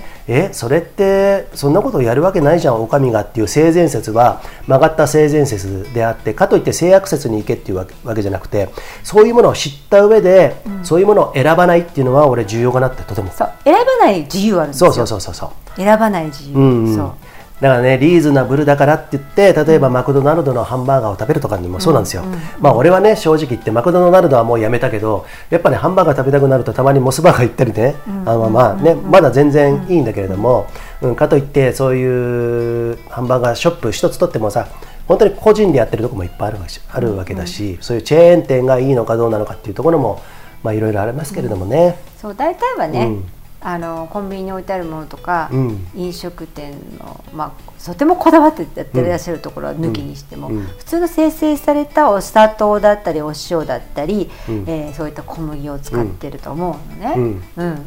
だから、えーそういうのは、えー、と気にしないよそそんなこと言ってたらうん暮らしていけないじゃん。そんなのストレスになっちゃうっていう人は、うん。それがストレスになったらその人は生きづらくなっちゃうから、うん。波動が重くなるから、うん。あの今まで通り好きなようにやっててもらったらいいと思う、ただそういうのに興味があって、いいものを探してみたいなって思う人は自分に合うものを見つけてやっていったらいいんじゃないかなっていう話でね。だから、うん、ただその生成されたお塩はあんまり体に良くないよっていう事実と、うん。なんか、えー、と塩は悪ではないよとか、うんそういったことだけをね、うん。あの知ってってくれたらいいかなっていう。そうですうんね、うん。うん。選ぶ。選ぶ？選べるわけだから。そうそうだからそれを洗脳っていうさ一つの例えばその、うん。お上ないしはメディア、うん。新聞テレビっていうところが言ってると全部あさもそれが当たり前なんだな。うん。例えばさテレビなんかも見ないけど、私はほとんど見ないけどたまにあ、まあ、昔は見てたよ、その時にさ Y, y 食品会社のパン,、パンをね こうやってねこうやってタレントがこんな感じで、うーん小林ひとみが出て、うん。こんな Y じゃないかな Y 食品じゃないかもしれないけどあのバターをかマーガリンを塗ってね、これサンドにして食べるとか言ってやると、あみんやっぱいいんじゃんパンってって思っちゃうんだよ。どうしても。すごいよね。すごいよね。そういうのってね。うん。で、そこの、えー会社の社長とか重役重役クラスは、うちのパンなんか食うわけねえだろっていう。家族にはこう食べさせないそうそうそうそう。そう。だそのぐらい日本の、えー、と戦後のその体制っていうのはね実はね、えー日本は海外でほとんど使ってない化学物質、化学調味料、なそう。なんつうんだっけ？あ添加物。添加物、添加物。なんで日本これがまかり通ってんの？っていうぐらい外国人が驚くぐらい使われてるんですよ、これは陰謀でも何でもないですよ。事実ですから。事実。あでも海外にね旅行行ってねあのスーパー入ったことある人は知ってると思う、ああ。こ注れ意書きがしてあるから。危険だよっつって。日本の食品は注意書きがあって、それを了承した上で購入してくださいって書いてあるの、うんうん。そうそう。あなたの健康を害するうん可能性のある食品ですこれは。そうなんですよ。だからね、うん、だからまあそこら辺はね、成分表を見たりするのにね。あの義務じゃんちゃんとさ。そうだね。ね、そうやってんあこれ入ってなったら買わないよって選択することによってそういうのがなくなってくることもあるから。うん、うん。そうだね。ら俺がもうマックは食わないようにですね、うん。マック食うからマックが存続するんじゃん？例えばさ、うん。例えばね、あーそういうことだから、うん。なんかそういうふうに、えー少しでもちょっとやっていきたいなっていう、そうだね、うん、選択できる自由はまだあるわけだからさ。そうそうそうそう、うん。まあ楽しくそれをね、うん。楽しく美味しくできればいいよね。そうそうそう。そういうことですね。そう。はい、えー、っていう感じで、うん。